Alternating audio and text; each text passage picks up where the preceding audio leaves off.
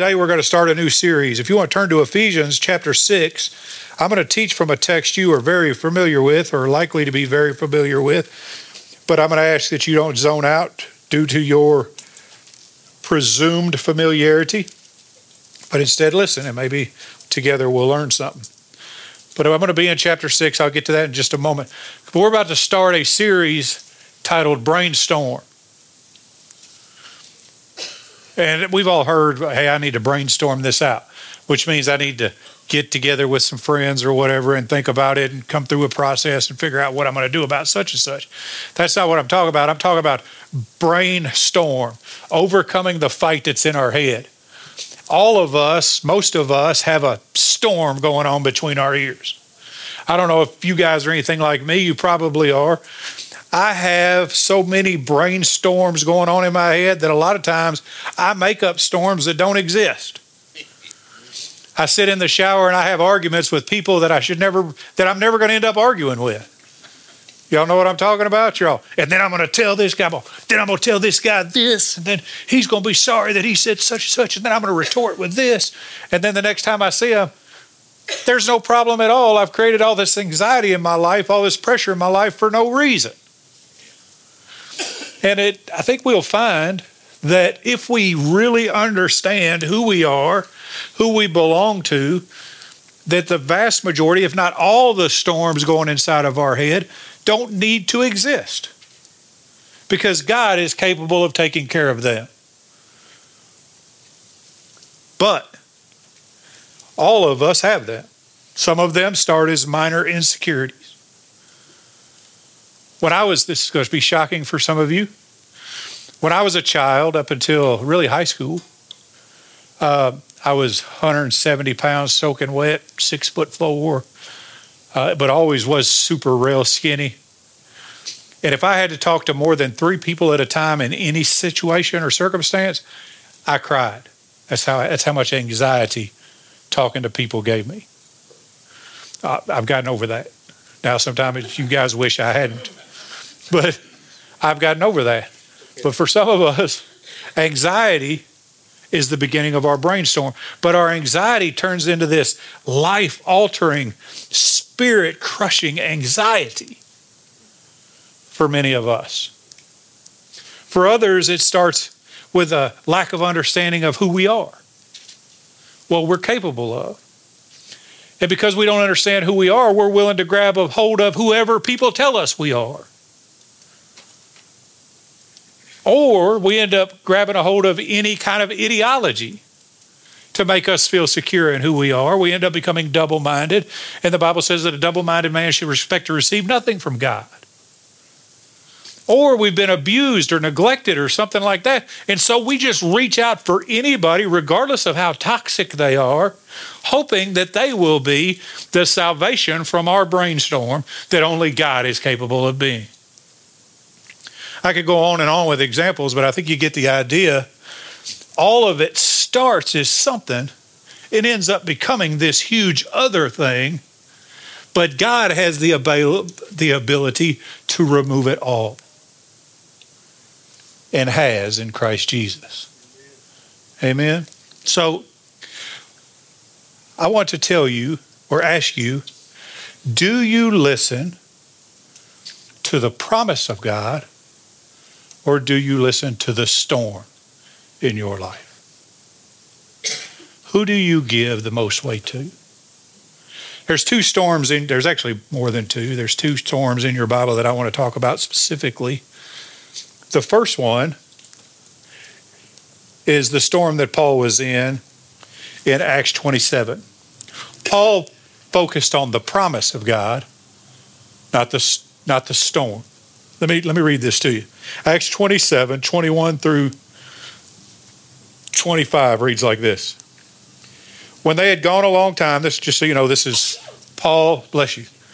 This is Paul um, imprisoned, being taken to Rome. They get involved in a huge storm out at sea, and then this happened. When they had gone a long time without food, then Paul stood up on their midst and said, Men, you ought to have followed my advice and not to have set sail from Crete and incurred this damage and loss. So Paul tried to tell them we shouldn't do this in the first place, but they didn't listen to that. Yet now I urge you to keep up your courage. Even though you messed up, even though you didn't listen to me, be courageous. For there will be no loss of life among you, but only of the ship. For this very night, an angel of God, to whom I belong and whom I serve, stood before me, saying, Do not be afraid, Paul. You must stand before Caesar. And behold, God has granted you all of those who are sailing with you. Therefore, keep up your courage, men, for I believe God that it will turn out exactly as I have been told. That's a pretty courageous statement. To have been involved in this storm for days upon days, to stand up and say, Listen, I heard from God, and we're going to be okay. Because if it didn't turn out that way, he would be accountable for it. But it says this in verse 37 all of us in the ship were 276 persons. You want to know why? I think God specifically put the number of people on that boat because of the promise that was made. And then in verse 44, and so it happened that they all were brought safely to land. So Paul didn't allow his storm to mess him up. He instead focused on the promise of God. When we don't let our storm mess us up and focus on the promise of God, then we can rest assured that the promise of God will come true in our life. And we should have the confidence to declare it as Paul declared it. But sadly, that's not the only storm in your Bible. There's another storm in your Bible that Peter was involved in in Matthew. And in Matthew 14, 28, starting in 28, just so you know, let me set a little background. The disciples are going across the lake on a boat. Jesus stayed. Storm kicks up. Jesus comes walking across the water. You're probably familiar with this text. And he says, Take courage, it is I, do not be afraid. So apparently they were freaked out. They saw some dude walking on the water and they're all, What is that a ghost? What is that? In verse 20 it says, Peter said to him, Lord, if it is you, command me to come to you on the water. And he said, Come. And Peter got out of the boat and walked on the water and came towards Jesus. For a moment, Peter, who kept his eye on the promise of God, not the storm, was able to do what God told him he was capable of doing. But he didn't determine to keep his eye focused on the promise. He moved his shifted his eye from the promise to the problem, to the storm. And then this happened and seeing the wind, which means he had to take his eye off Jesus, he became frightened and beginning to sink, he cried out, Lord, save me. My question to you are you going to keep your eye on the promise or on the storm? Because we've been called to keep our eye on His promise, on His presence. Amen? Because the enemy is real. The storm in your life is a result of the enemy that fights against your soul. And the fight that we're fighting is a spiritual fight. I'm going to say that again because 50 years ago, 20 years ago, feel like maybe even 10 years ago, you didn't have to emphasize it this strongly. But the, the storm, the fight that we're in right now, is a spiritual fight. The fight inside your head is a spiritual fight. We live in a time when our government has determined to destroy us. Y'all, Pastor Jim, you worried about getting canceled? Man, I should have got canceled a long time ago. That's okay. When the school system has said that it's okay for our children to be subjected to immoral behavior and expected to participate in it. We live in a society where television tells us that the lifestyle that is abhorrent and completely repugnant and against the will of God according to His Word isn't just okay, it's acceptable. Not only acceptable, but if you don't participate in it, then you're a terrorist or you're something, you're the, you're the problem. All of that is spiritual. We're fighting fights right now that we didn't have to fight 20 years ago. Leonard, we're fighting fights right now. Pastor Rick, some of you older folks, are, we're fighting fights right now you would have never conceived having fought when you were a child. And it's only going to get worse. So we have to learn to stop the fight in our head first.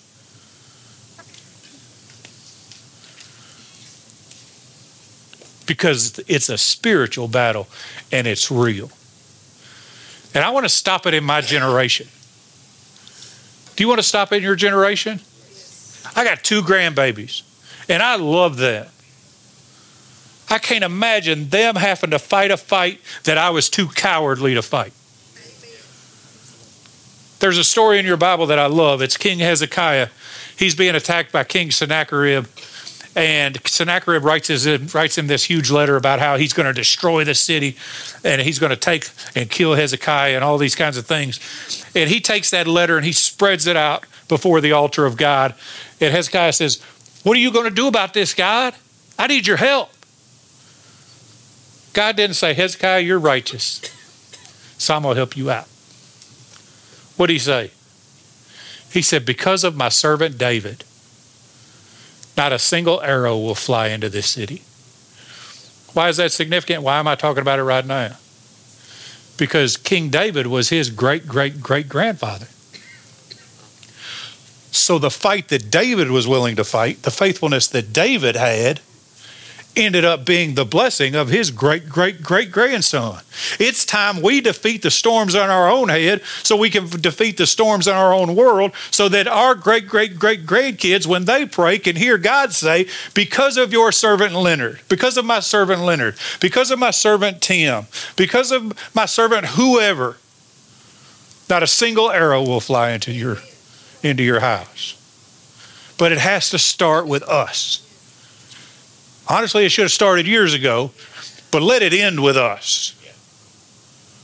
Everybody okay? Yo, you talking crazy. I'm not talking crazy, but the world will tell you I'm talking crazy. So, we fight a spiritual enemy, but we have to fight it. But we have to fight it right. And that fight starts in our head. And so for the next four weeks, I'm going to talk about how to defeat the fight that happens in our head so that we gain ground, a solid foundation, the security to fight that fight out in the open. Amen. And so I'm going to do that today, three ways that we have to fight right from Ephesians 6 10 through 20. And I'm going to read that text to you real quick. Finally, be strong in the Lord and in the strength of his might. Put on the full armor of God so that you will be able to stand firm against the schemes of the devil. For our struggle is not against flesh and blood, but against the rulers, against the powers, against the world forces of this darkness, against the spiritual forces of wickedness in the heavenly places. Just so you know, all this stuff I talked about government, television, school systems, all of that happens not in the flesh, That's not the fight we're fighting, but against rulers, against powers, against world forces of darkness. That is spiritual forces of darkness. They have been, they have submitted themselves to dark spiritual forces. But we shouldn't. Therefore, take up the full armor of God so that you will be able to resist in the evil day. And having done everything to stand firm, stand firm. Therefore, having girded your loins with truth, and having put on the breastplate of righteousness, and having shod your feet with the preparation of the gospel of peace, in addition to all, taking up the shield of faith, with which you will be able to extinguish the flaming arrows of the evil one, and take the helmet of salvation and the sword of the Spirit, which is the word of God.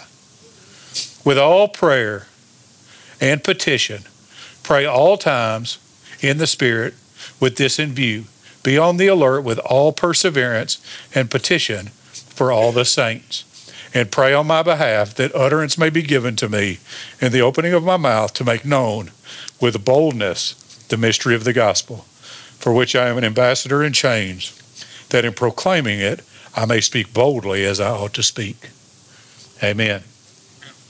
So let's talk about the three ways we have to fight right, according to this text. We must first stand strong in the fight. Bible starts out pretty clear in this section of text. It says very specifically, be strong in the Lord. In verse 13, it says, stand firm. It reiterates in 14, stand firm. We have to stand strong. We have to make a predetermined decision that I shall not be moved. Did you hear me? You have to decide am I going to be moved or am I not going to be moved? I worked as a law enforcement officer for 20 years. 10 of those years I worked at the police academy. We told our students if you'll make a decision about a conflict before the conflict presents itself, then there's a four times greater probability of success in that conflict. How does that translate to what I'm talking to you today about? If you'll make a decision right now that you're going to stand firm in the Lord, there's a four times better chance, significantly more than that, probably in the spiritual, that you're actually going to be able to stand firm when that fight presents itself. Because that fight's not coming when you think that fight's coming. If it did, every argument in your shower would work out. It's going to come when you're least expecting it. But you need to be ready for it. And you can't be ready for it if you don't decide in advance that I'm going to stand strong. Joshua 1 9 says that he says, Have I not commanded you? Be strong and courageous. Do not tremble or be dismayed, for the Lord your God is with you wherever you go. Be strong, be courageous, stand firm, stand strong but make that decision right now. And we can. You know why? Because this text says, Your God is with you wherever you go. Your God. Say, My God is with me. That's the truth. You know why I can stand strong? Because it's not because of my own strength, but because the strength of God by the Spirit of God through Christ Jesus is in me. I am unshakable because God is unshakable. I am I am determined because God is determined. I am faithful because God is faithful. I am who I am because God made me who I am. That's what Paul says. It's Christ in me that causes me to be who I am. And so, because of the God that I serve, because of the character that He has, because of the nature of who He is, I can step away from who I am and be all that He's called me to be and remove, at least fight through this storm in my head. Amen. But we have to determine I'm going to stand strong. But I can't stand strong if I don't stand in the strength of His might. It ain't your strength, it's His strength. It's not the, the amount of our strength, it's the source of our strength. Did you hear that? It's not the amount of your strength, it's the source of your strength. The question is, who is the source of your strength? Christ Jesus. Can I tell you up till now, if you don't know Jesus, you probably have no idea what I'm talking about. And you're going to leave here just as lost as you were when you walked in here. Just as confused as you were when you walked in here. Just as subject to the attacks of the enemy as you were when you walked in here.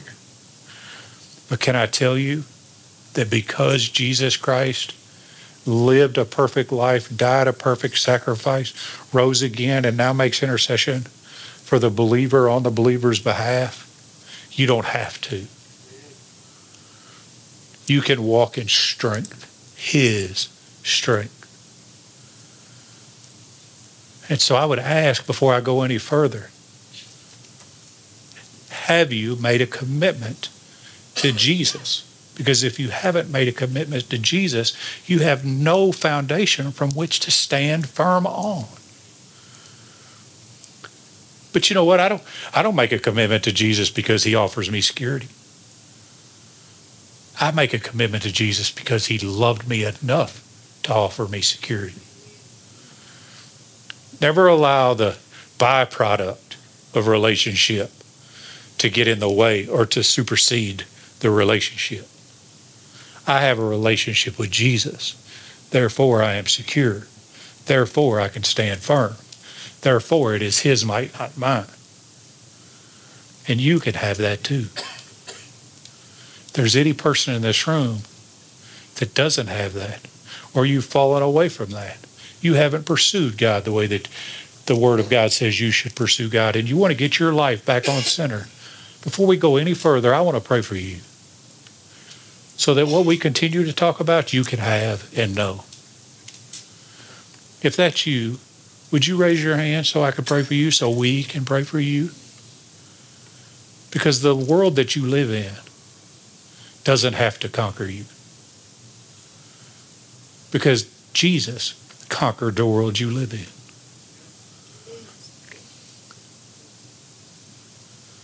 Well, amen but it's His strength, not ours. It's the reason why Paul could say, I can do all things through Him who strengthens me. Philippians 4:13. Did you know this is my favorite and my least favorite verse in all the Bible? You know why? It's my favorite because it's true. It's my least favorite because we don't teach it in context. Let me let me turn to 413 real quick. 413 says this. I'm in Ephesians. I guess if I went to Philippians. Says this. I can do all things through him who strengthens me. But the fact is you can't do all things. How many of you guys think you could fly? How many of you guys think you could lift this building up? Nobody? How many of you guys think you could stand toe to toe with every person in this room at the same time and win? Matthew. Well, right on. There may be a little overconfidence. We'll talk about being overconfident at some point. Because Tim's in this room. I, I'm not even going to say that about Tim. But what is he saying here? In context, this is what he's saying. I know how to get along with humble means, and I know how to live in prosperity. In and every circumstance, I have learned the secret of being filled and going hungry, both of having abundance and suffering need. And regardless of any of it, regardless of any of it, I am still capable in Christ Jesus. That's the strength of God. Let me tell you, if the storm in your head is happening because you're in want, because there's need, because you have some lack of understanding of who you are, and because of anxiety, be like Paul. know that even in your situation, God is enough. And because God is enough and offered you Christ Jesus, in Christ Jesus, you can do all things. Which means include break those barriers and bonds that the enemy is trying to put on you, and some of you potentially has put on you. Amen. What am I trying to do? I'm just trying to show you there's a there's a better way of living than the way you're living right now. First in Christ Jesus, and then the freedom that Christ Jesus offered you. So, how do I appropriate this strength?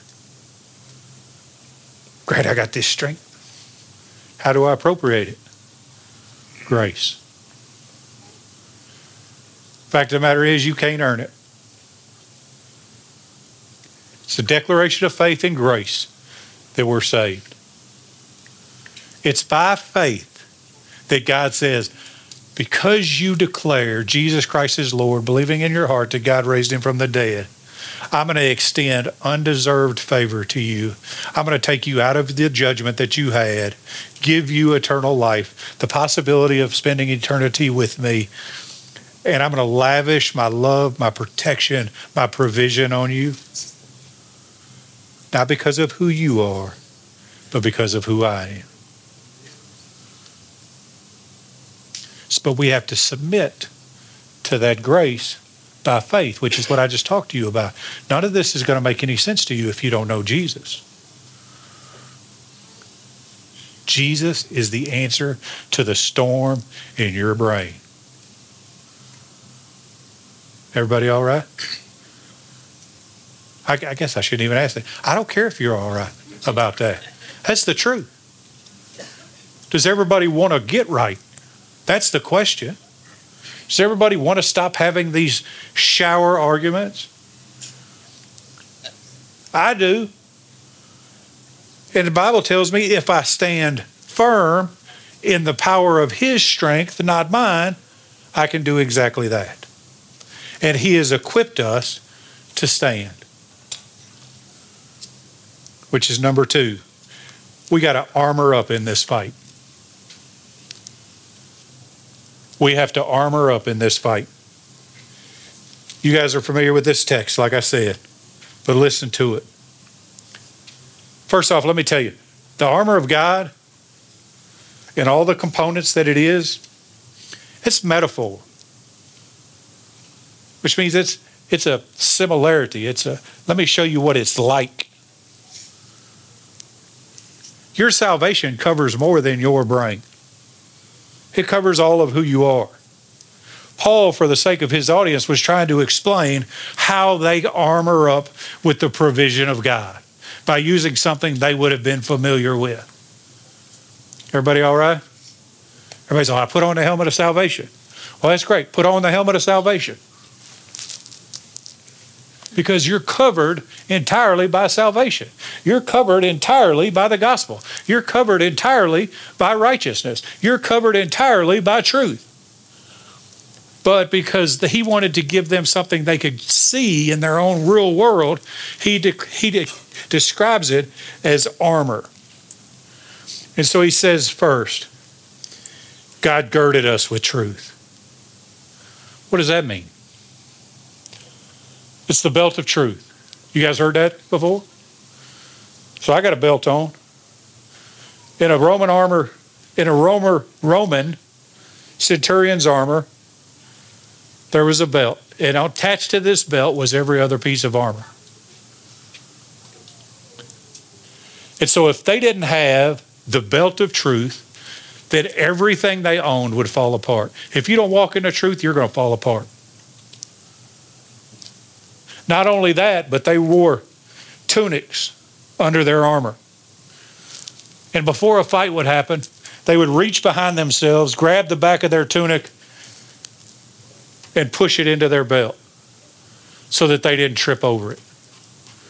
So let me tell you if you're not walking in the truth, if you're not girded with the truth, you're going to lose everything and you're going to trip into false ideology. You're not going to be able to fight effectively unless you fight from the foundation of truth. And God gave us that. But He didn't just give us the truth, He clothed us in righteousness. literally the righteousness of Christ.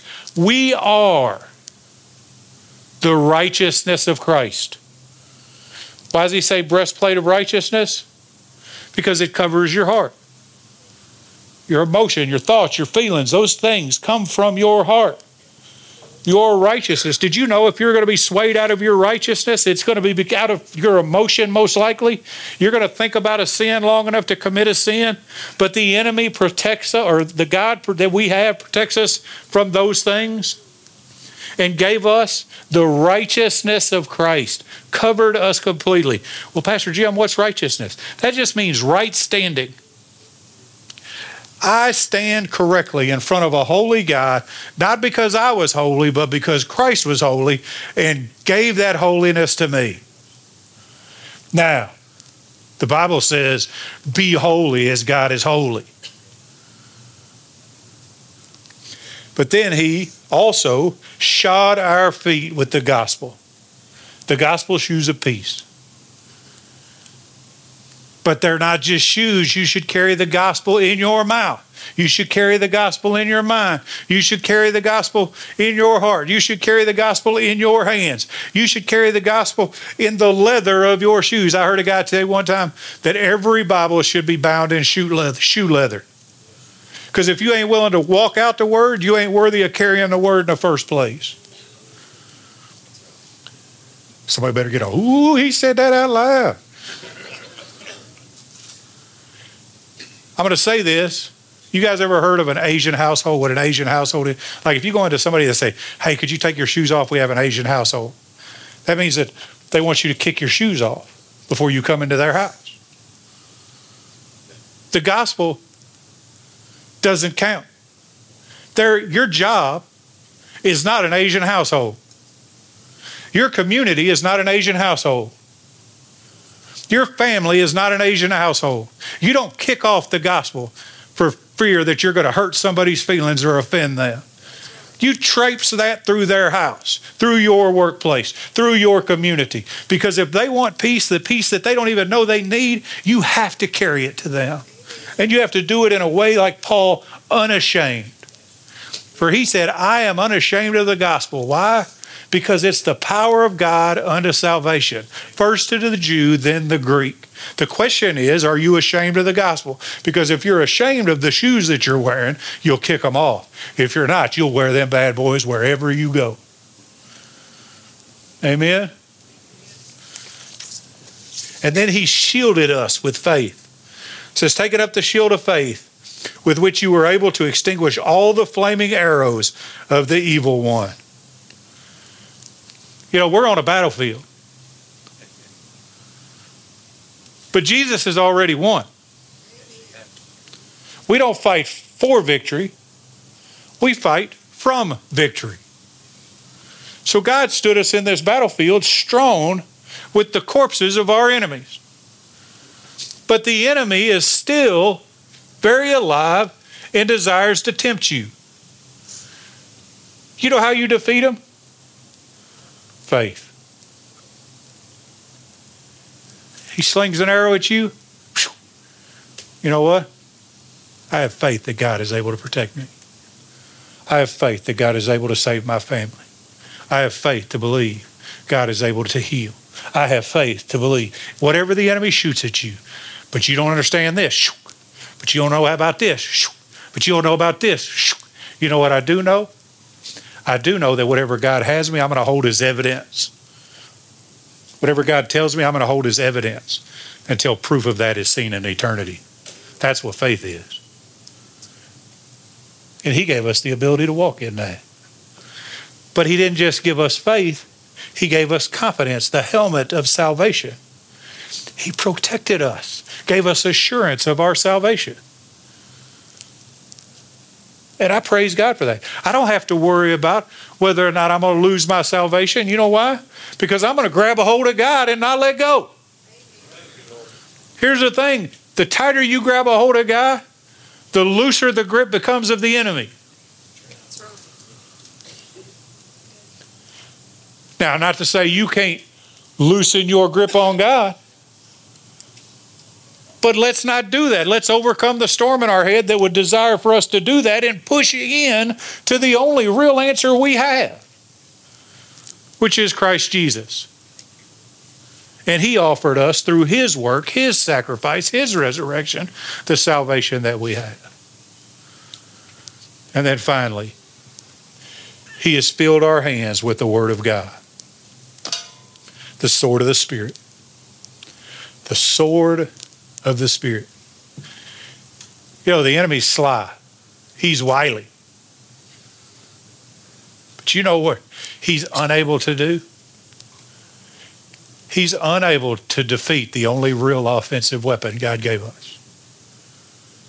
Jesus proved this when he came out of the desert. He was tempted three times in the desert. Each time, what did he do? He said, Well, I don't really want to talk about this right now. It's inconvenient. He struck him down with the word of God. And then the enemy came against him again. He struck him down with the word of God. And then he came at him again. He struck him down with the word of God. And it says, Then the, then the devil departed and angels ministered to him. You want to be able to walk in the strength and the triumph and the victory that God has provided for you? You want to stand firm to defeat the fight in your head? Learn the word of God and quote it to the enemy instead of, if you want to have a shower room fight, have it with the enemy over the word of God and watch him depart from you. because he will. And the last thing to fight this fight in our head, to, to fight right, is we must pray in the fight. 18 through 20 reads like this With all prayer and petition, pray at all times in the Spirit, and with this in view, be on the alert with all perseverance and petition for all the saints. And pray on my behalf that utterance may be given to me in the opening of my mouth to make known with boldness the mystery of the gospel, for which I am an ambassador in chains, that in proclaiming it I may speak boldly as I ought to speak. I love this. Paul starts this section with a non exclusionary statement, which means he, he hasn't excluded anything. Let's listen to the verbiage. In 18, he says, with all prayer. He's not excluding some kind of prayer or when you should pray. At all times, in all perseverance, for all the saints. What are you supposed to do? You're supposed to be people of prayer. You want, it is impossible to be tempted of the enemy and pray at the same time. It's impossible for you to sin and pray at the same time. Try it. The enemy tempts you to do something, step away from that sin and start praying. Now, just as soon as you get done praying, that your mind might go back there. But you know what you start doing again? Pray in all times, in all perseverance. And then come out of that prayer. And then when it happens again, pray again.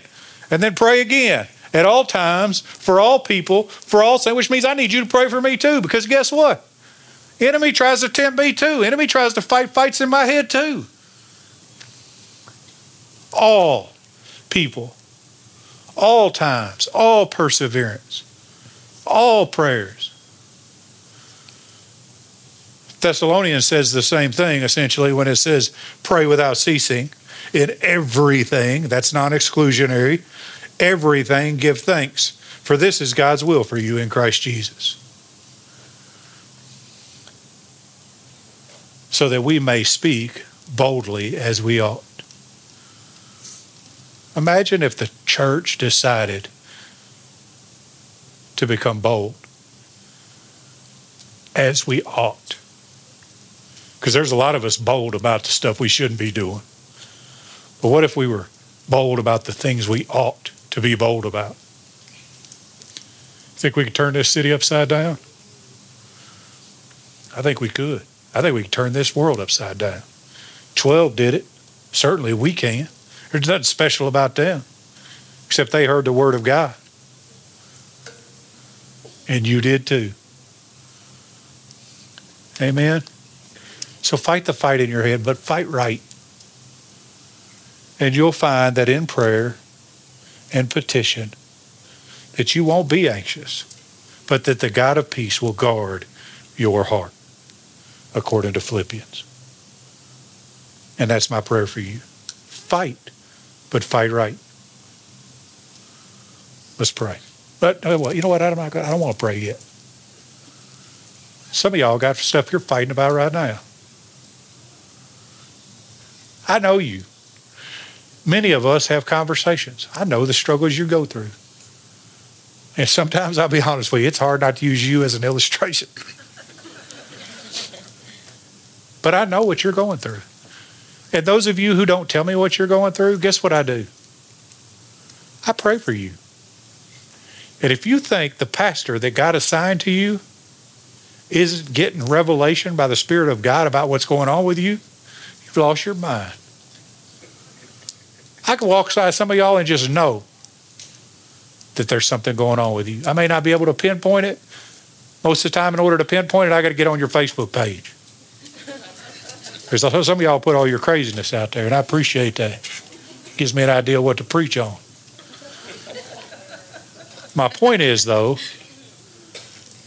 is that many of us struggle and we're fighting this fight in our head by ourselves when we shouldn't. Pray for me also. If there's a fight going on between your ears, I'd like to pray with you about that. It could be a, a fight that you're fighting about your health, about a relationship, about your job. I don't care what it is. The enemy can tempt you in any number of ways. But God but that's all I need to say. But God. Amen? Amen? If that's you, would you stand so I could pray with you? Thank you. Thank you. Anybody else? Uh, remember, I talked to some of y'all. You can lie if you want to. I'll be praying about that. Father God, in Jesus' name, we love you and thank you, Lord, that you love us. God, for those standing and those that for whatever reason were nervous about standing, you love them just as much as you love the ones that are. And you desire to pour your love out on them, to give them, according to your word, peace that is beyond comprehension. So, God, I ask that by the power of your Holy Spirit and the relationship they have with Jesus, that you do that regarding their situation. That you show yourself mighty and glorious. That you show that the work of your Son Jesus was on purpose. And that purpose was so that we might walk intimately with you. God, where there's struggle, where there's pain, where there's anxiety, where there's been abuse or frustration, God, I ask that by your Spirit you squelch that out of their life. Just cover them up, Lord, with how much you love them and how much you desire to protect them as the omnipotent God. God, we, we give you the praise for it. We walk in expectation that we'll receive it. And we'll give the testimony out of our mouth in faith before we can see it. In Jesus' name we pray. Amen.